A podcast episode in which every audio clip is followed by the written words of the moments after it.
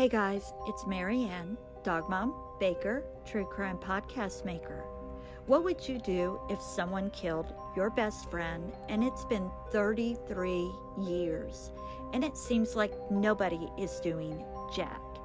You would start a podcast and go find the answers yourself.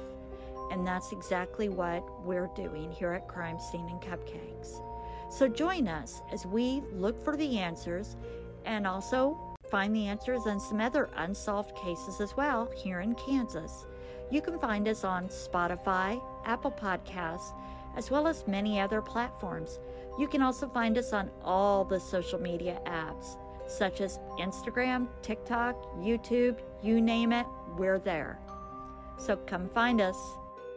Hi everyone, this is Deb from Dying to Be Found. Before we get started, I just wanted to say that episodes contain disturbing discussions on harmful acts and crimes against animals and or humankind. Recordings are not intended for young or sensitive audiences due to the content nature of this podcast. Listener discretion is strongly advised.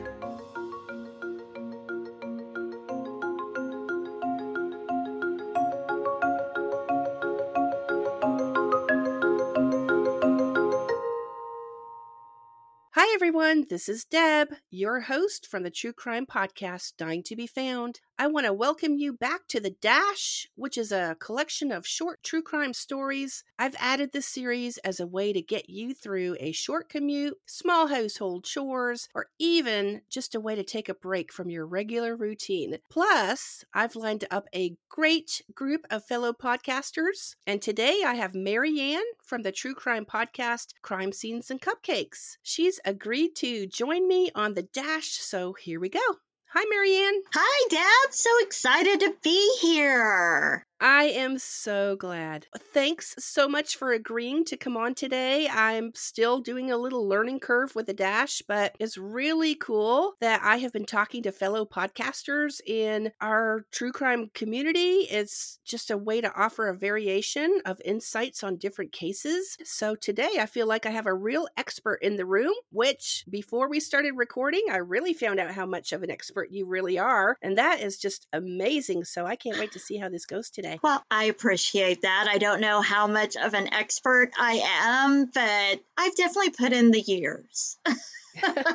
well, that is great. And I do appreciate your work. So, what I'm going to do though is I'm going to actually give you a couple minutes to talk about your own podcast. And so, I thought I'd ask you a couple questions before we get started and dash into our storyline with Dying to Be Found. So, I just wanted to see if you could answer how you decided to start your own podcast. That's a great question. I do not have the voice for podcasting at all. Actually, I don't know if people notice, I actually have a lisp as well. Not a great voice for it at all, but I have a friend who was murdered on October 1st of 1989, and I can never find any information about her case. Every time I would want to see if there was an update, every time I would want to see if there was any information on it, there was bupkis. Every time I would want to talk to the police, there was never any information. And not being a family member, I could never get anything. And so, one of the things is that I saw, though, I saw this great trend how podcasts were actually getting victims' names out there, and podcasts were actually helping getting cold cases solved. And so I, I appealed to a few podcasters to see if they would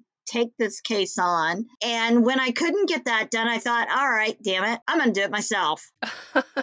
So I picked up the basic things you need for a podcast, started researching what do you do, and thus Crime Scenes and Cupcakes was born. Well, I'm glad that you said that title of your podcast because I wanted to know where that name came from. Ah, Crime Scenes and Cupcakes. It's actually kind of funny because I had to talk to a detective the other day and I was like, okay, don't judge me on the title of my podcast. We are an investigative podcast. But I I just on whether or not to change the name, but it, it's me. I've worked federal law enforcement for 20 years. And so crime scenes has been a huge part of my past. Sure. Then I found out I had a heart condition and I was required to retire from my wonderful career that I loved. And so I thought, okay, I'm going to retire and just chill out. I started baking cupcakes for friends, these boozy cupcakes, and people started loving them and started buying them from me. And the next thing I know, I own a damn bakery. so a real walk-in bakery I, it, it's not it's a traveling bakery actually oh that's cool. So yeah we have a mobile boozy bakery that does like these huge events. One of our biggest events is a film festival we do here in wichita. And it, it's a week long event and we are known for these huge displays we do for these events and everything. Uh, and so yeah. We'll plug this one too. Is it called the boozy bakery? Uh, it's called cocktail cupcakes so yes we we are enough. cocktail cupcakes and actually we are going to be doing a line of podcast cupcakes and so we just posted it on our Cocktail Cupcakes Instagram. Dying to be Found is actually going to be featured with their own cupcake as well. Oh my gosh. We are doing an inspired cupcake for each of the, our favorite podcasts Oh in our my lineup. gosh. And so, yes, our little surprise. Thank you so much. That's awesome. I got to check that out. Yes, so it's going to be a featured podcast menu. And so, yes, you will be able to order the Dying to Be Found cupcake, and it will be inspired and have its own look and everything inspired by the Dying to Be Found, the Dash. That so, yes. is incredible. You are so creative. Look at you. You're you're coming out of your retirement well. So I found a way to put my two loves together. So it's kind of fun. Side note to our listeners, we belong to a chat group in Instagram. And I feel like there was just a couple days ago where you were talking about shipping cupcakes, but you were you couldn't do it over state lines. Was that you? Yes. But no, I can do it now. I have researched it. I have worked on it. I am getting them done together. And actually, the neighbor kids have started helping me. And so we have started working on getting these cupcakes put together. And so we are starting doing, um, we're doing some podcasters wanted candy Wow. and some wanted cupcakes because I started making a candy line now, a boozy candy line. Oh my gosh. And so, yes, so I, I, I am just, I'm going to check out your website. and so, yeah, so it's going to have this. So, yes, you guys, we're going to be packaging these up and we're going to be able to ship them out to you. I'm not quite sure if I'm going to be able to ship them out to other countries yet, but I am going to be able to ship them out over state lines. I did get that worked out. so what's your website? It is called Cocktail Cupcakes, but it's with a K. Cocktail and cupcakes are spelled with K's. Gotcha. Um, we have it on Instagram, Facebook, and TikTok. So you can find us there. So, Excellent. That's great. yeah, yeah, that is how you can find us. So, we are going to have our favorite podcasters, and they are going to have their own line of goodies. So, we're very excited. I cannot wait. That's exciting. And thank you so much for thinking of us at Dying to Be Found. You're amazing. And it's going to be dying to be eaten. oh, yeah, definitely. Yeah. Do you give away your recipes? No. okay. I've had several people try to get the recipes, and it's like I I have that science nerd at heart, so. Um, because most people are like, well, the booze can get baked out of the cupcake. And I'm like, oh, not mine. I actually have to have a liquor license for mine because my cupcakes, um, depending on what I make, I have some cupcakes that are like 94 proof. Wow. That's after baking? Yeah, after baking. Holy cow, you are scientific. So we that's why I was like, I don't know if I can ship them over state lines. I have to be really careful. But no, mine are scientifically created. So the booze is not. And they come with a little shot in the top as well. I've created a shot that goes into the cupcake that you pull out and you can do the shot in like a little it's not a syringe, it's like a little squirter thing. What, like a dropper? Yeah, it's it's like a little Oh my gosh, MaryAnne, you're talented. so it's really fun. It's it's It sounds like fun. It's my second passion. So that's how we ended up with crime scenes and cupcakes. So Oh, that is amazing. What a great story.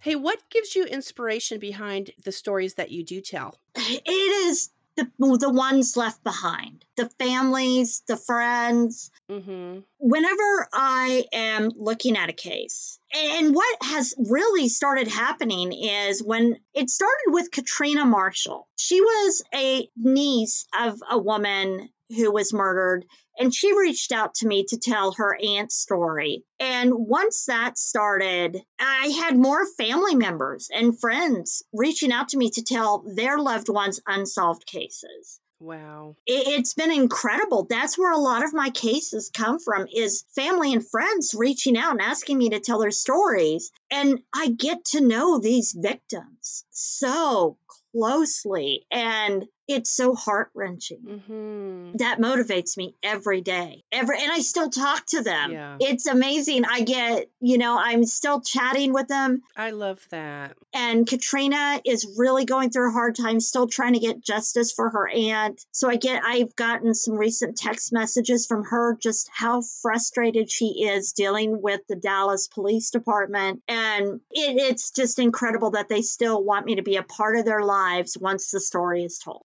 Hmm.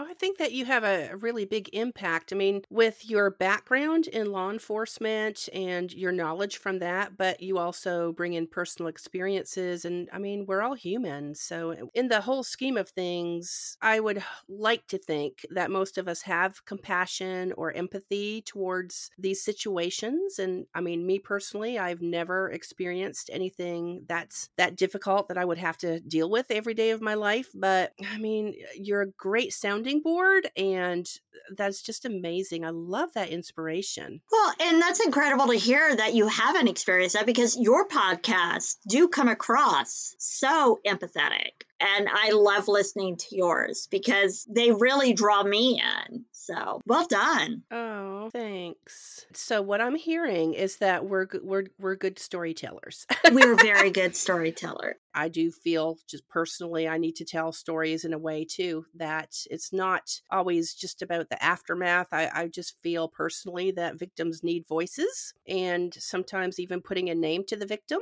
is really important to me. But um, yeah, that's that's my podcast but we're not talking about my podcast right now we're talking about your podcast all right so who is your dream guest that you would love to have on your show my dream guest is probably not one most people would expect but i would like and i hope you're listening the chief of police of wichita kansas Okay. Because we just hired a new chief of police here in Wichita, Kansas. And I have been struggling so hard. We have 200 cold cases here in Wichita, Kansas. And I have been struggling. I we we finally got a website. A website. Mm-hmm. Yes. I, I I felt so accomplished that I got a website now that the Wichita Police Department has for cold cases so everybody knows who they are. That's amazing. So that was exciting, but we need more communication. We need more community involvement from our Wichita Police Department. So he's my dream guest. I, I want the chief of police. I just want to have a sit down with him and I just want to talk to him about community engagement. He's my dream. And hopefully someday I will get him. Have you met him yet? I, I got to be a part of the interview process. Okay, look at you. You are a go-getter. I got to do that, but I'm telling you, I my my dream is I want a relationship with our local our sheriff's department. They took us to the cold case files. They are the sheriff's department is amazing. They want outreach for the cold cases. They are doing everything they can. We need to get our city department like that. So I'm hoping. Well, I'm just saying, your track record, I think you can do it. I'm working on it because they're the ones that hold my friend's case in their hands. So I, am after them. So true. Do you want to share the website? Uh, for the Wichita Police Department? Yeah, anything goes on the dash. Yes, it's wichita.gov. You'll go to that and then you'll see the Wichita Police Department and you go to that and then it'll say investigations, cold case, and it'll take you right there. They they do also have two new detectives, Addie Perkins and I can't remember the other gentleman's name that are assigned to the cold cases. So that's a big thing too. We we've got some big things going on. Mm-hmm. I push. I'm a very pushy girl. Good for you. Well, don't stop now. So, question Do you usually listen to your own podcasts? I do. I am also a very obsessive girl, and I always know that there is room for improvement. So I try not to do it immediately after Mm-hmm. Um, so I let some time go past, and then I do. Um, I I'm a big dog walker podcast girl, and so usually I will let a few days go past, and then I listen to my podcast and I make notes on how I can improve what I did, how I did. Honestly, if I hear an error, I will pull the podcast down and fix it and then put it back up. Oh no! Does that do anything to your numbers though? Yes, it does. It, it, that's that's yeah. I, I've got to stop it. I I have horrible OCD. This is like it messes everything up. It is a horrible problem. I need to let it go. I I've been trying to give therapy to myself. MaryAnne, stop it. Just let it go. Oh, MaryAnne, stop it. And, and I, I've I've been improving. I've been improving. I've been rewarding myself with a crumble cookie every time I don't do that. So Is that a boozy crumble cook- cookie? I, I wish. Mm. I've been trying to figure out how to put liquor in besides just better, basic butterscotch. You know, I want to figure out how to get booze into cookies. I'm working on that. That's hilarious.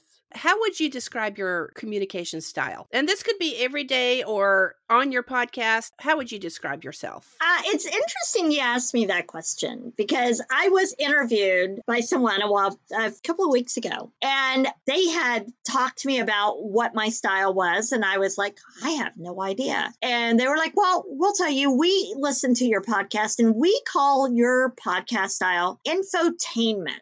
And I was like, Is that a word? And so they said, Yeah, is it a word? Is it a real word? Is it a word though? Because I've heard it. Ooh, I've not looked it up. Should we go look it up now? no.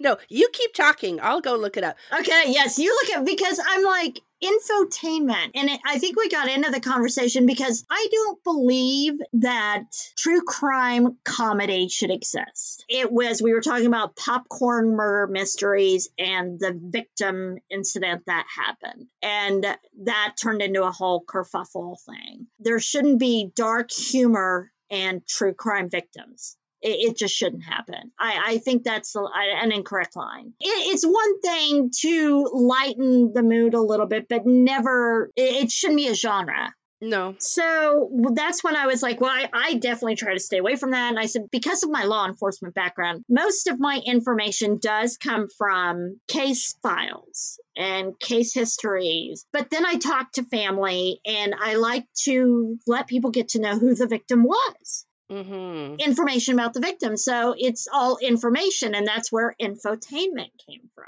And according to Wikipedia, it's the way to distinguish it from serious journalism or hard news. I mean, that's kind of what podcasts are all about, but I think we're having somebody deliver a package again. Hang on, give me one second. MaryAnne, you don't know this, but when people leave from where we're recording, I like to tell stories, but you're back already. Oh, darn it. Oh, I wanted to. Oh, I can leave again real quick and see what they're actually barking at. I thought she had her earbuds in. I don't have any stories to tell about you, MaryAnne, other than you are a very interesting woman and your background is phenomenal. So, listeners, you need to go check her out. Okay, sorry about that. No problem. Well, those were my questions, but where can we find you online? Oh, we are on Apple Podcast, Spotify, Google Podcast, just about anywhere you can hear your podcast, but also on Instagram, Twitter, Facebook, TikTok. I mean, we are active basically anywhere. Great. And I've Googled you. You're pretty easy to find. Yeah, I'm easy, you know. All right. Well, thanks so much for sharing, Mary Ann. If you guys have not had a chance to listen to Crime Scenes and Cupcakes, be sure to check it out wherever you get your podcasts. But for now, this is kind of where we're going to change the tables here a little bit, Mary Ann. So if you are ready to get started, I have a short story for you today. I'm ready. I'm excited. All right. Have you ever been to a family reunion? I've never been to a family reunion. Oh, Never. you are missing out on so much. Oh, you've never met my family.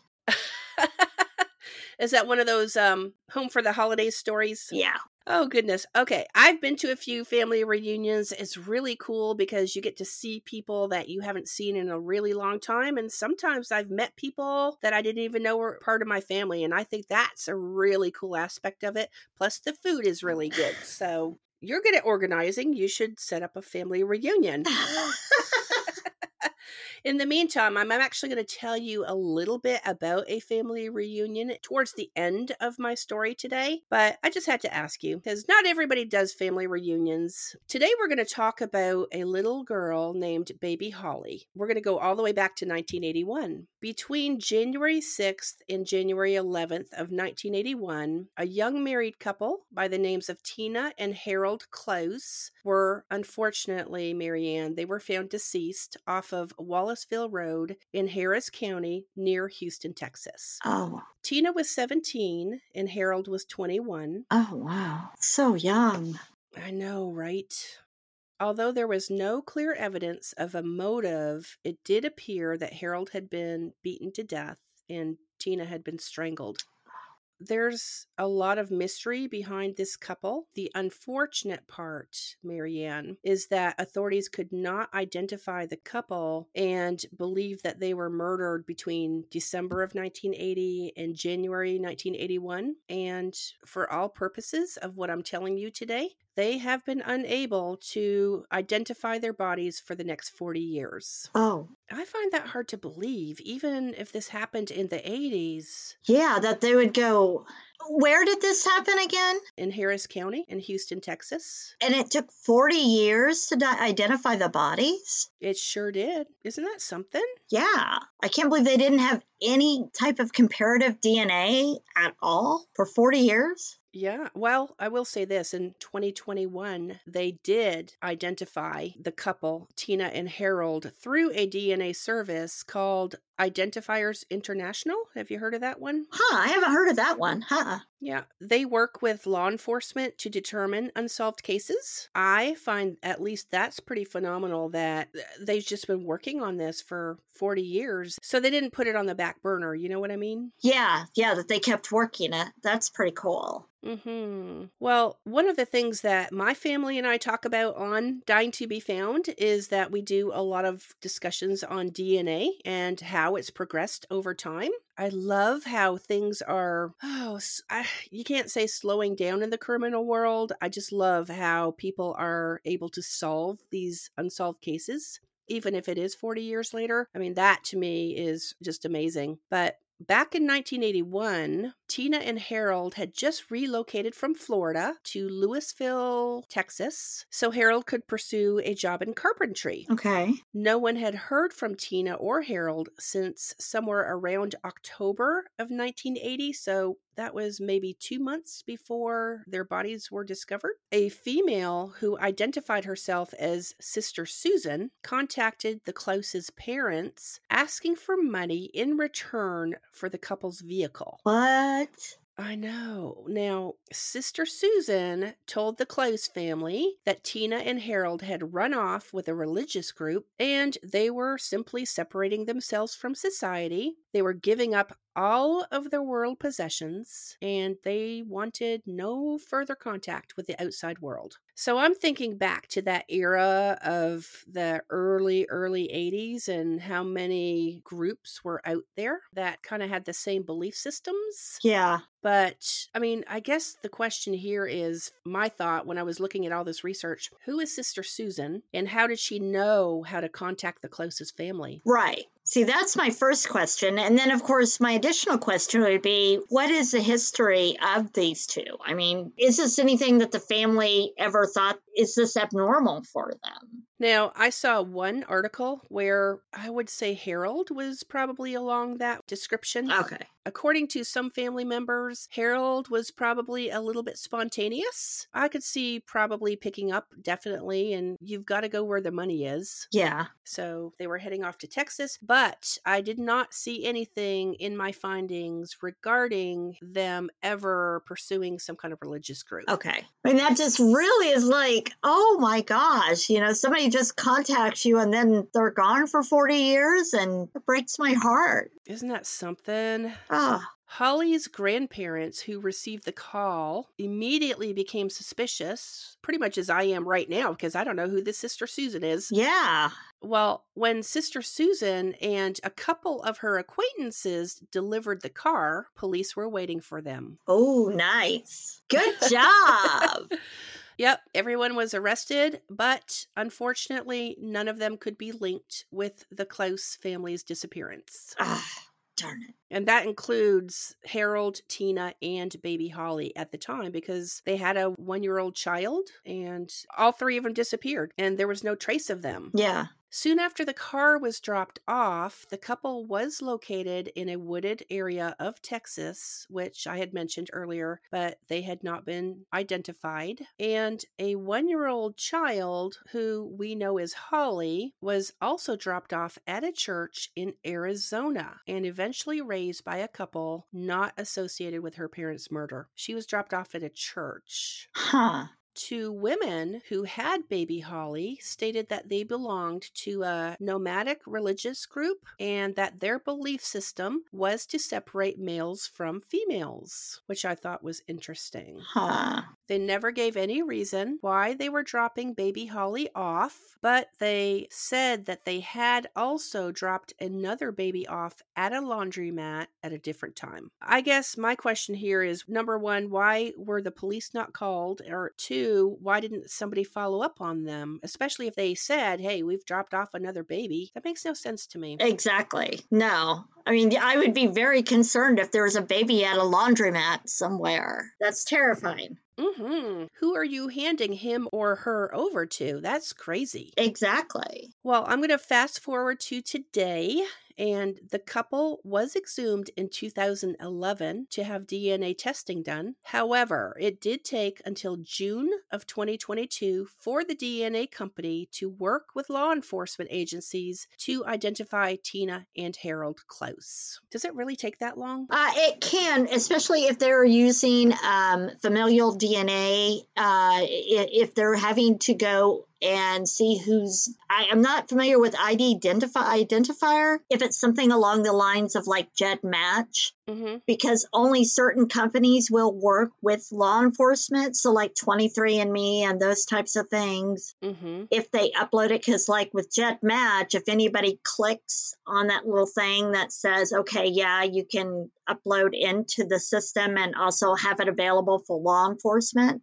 mm-hmm. so it does take a long time for these companies to be able to go and search that plethora of data out there and be able to match it through because they're essentially going through all of those tests that are coming through and matching them through. Oh. I'm familiar with like Parabon or GEDmatch, so those are the ones that I'm mainly familiar with, but it's it's crazy. Well, once the couple was identified, they quickly linked Tina and Harold to baby Holly, who is 42 years old and a mother of five living in Oklahoma. Oh, wow. Isn't that great? That is incredible. Oh my gosh. If you were to look at her picture, I'll probably be posting this on our Instagram. But if you were to see Holly, you can see she's got the same smile as her mother. And oh my gosh, I'm starting to get goosebumps here. Oh. She just looks so much like her mother. Oh. And the entire family is perfect. Okay, so here's my happy ending that I always I, I feel like I have to do on the dash. Yes. Give a little bit of a happy ending. Investigators made their first contact with Holly at her place of work. Could you imagine just going in, doing your daily work, and then investigators walking in and interrupting you? Isn't that something? Oh, wow. And I mean, your first thought would be something bad has happened. But this is actually a positive thing of